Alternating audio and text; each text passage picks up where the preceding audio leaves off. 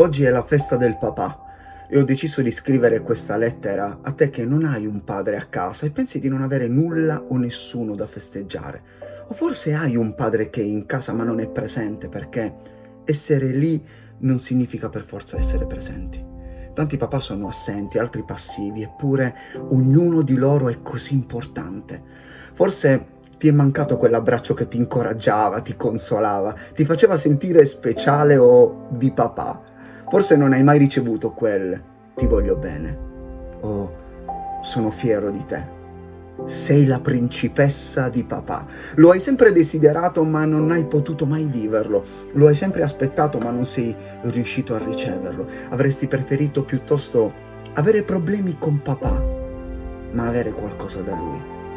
Questa festa può essere molto difficile per te, o nel migliore dei casi senza nessun particolare significato. Non so se scriverti come un padre scrive ai suoi figli, ma vorrei farti vedere le cose da una prospettiva diversa e immaginare con te un futuro diverso. Lo so, è sempre bello avere un padre. Non è sempre bello come in alcuni film o serie tv, ma dà sicurezza. Non so se un padre assente è meglio di un padre cattivo, se un vuoto nel cuore è meglio di una spina nella carne.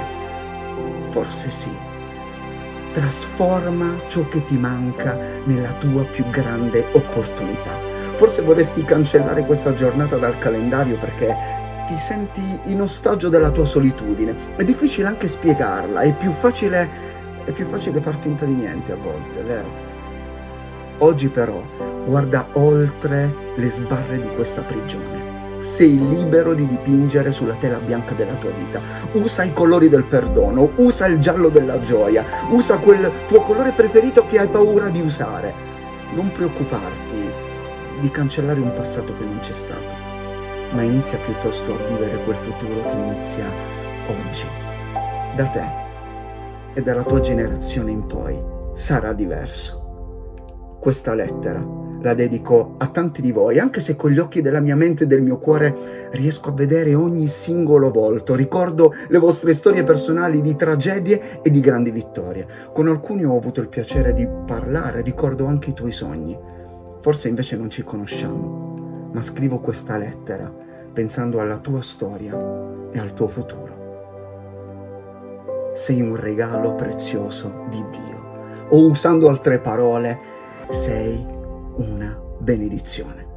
Forse hai sempre pensato di essere un peso o di essere stato un problema o di essere inutile, ma no, sei una benedizione, sei amato, sei amata.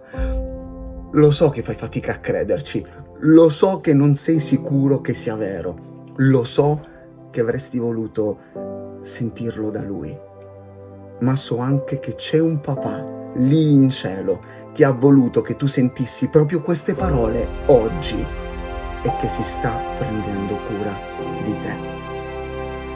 Lui ti ama, è fiero di te. Sei il suo figlio preferito, sei la sua principessa. Sii felice oggi, festeggia, sorridi, perché da te e dalla tua generazione in poi sarà diverso.